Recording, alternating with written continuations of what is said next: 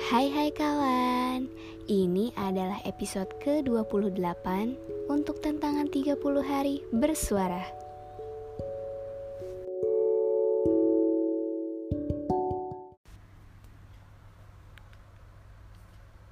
Episode kali ini membahas tentang move on. Kata move on itu sangat familiar atau paling sering didengar kalau ada pasangan yang baru putus. Dan kalau ada yang nanya sama gue tentang mantan pacar mana yang sampai sekarang bikin gue belum move on, jujur gak ada sih. Dan semoga memang beneran gak ada ya.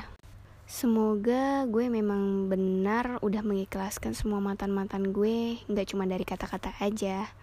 Guys, buat kalian yang baru putus sama mantan terbaru kalian, atau ya yang kalian rasa paling susah bikin kalian move on, tapi nggak ada peluang lagi untuk bisa balikan, cobalah pikirkan bahwa masa depan kalian itu lebih penting. Dan yang gue tahu ada beberapa hal negatif kalau kita nggak move on. Yang pasti membuang-buang waktu karena memikirkan doi. Terus dengan begitu tanpa sadar, kita nggak menghasilkan apa-apa dari waktu yang sudah terbuang. Terus hari-hari jadi terasa mencemaskan dan tentunya bakal sulit untuk menemukan pasangan yang baru. Karena yang ada di pikiran itu dia terus.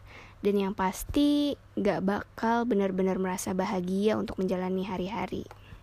So, apa pun itu masalahnya yang membuat putus sama mantan, jangan disesali, jangan terlalu diratapi, jangan terlalu dipikirkan secara berlebihan, karena itu akan menghambat diri sendiri untuk ke depannya.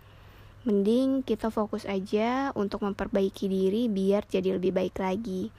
Dan seiring berjalannya waktu dengan kegiatan yang kita jalani, kita pasti akan dipertemukan dengan orang-orang baru, suasana baru, dan gebetan baru.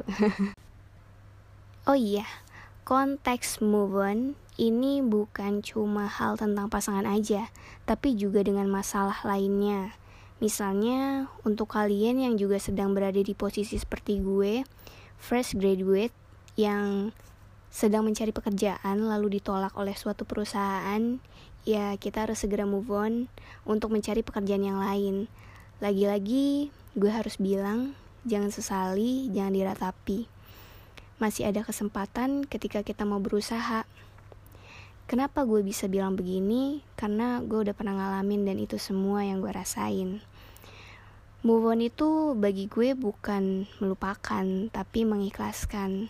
Kalau kita mencoba untuk melupakan, itu malah yang ada keingetan.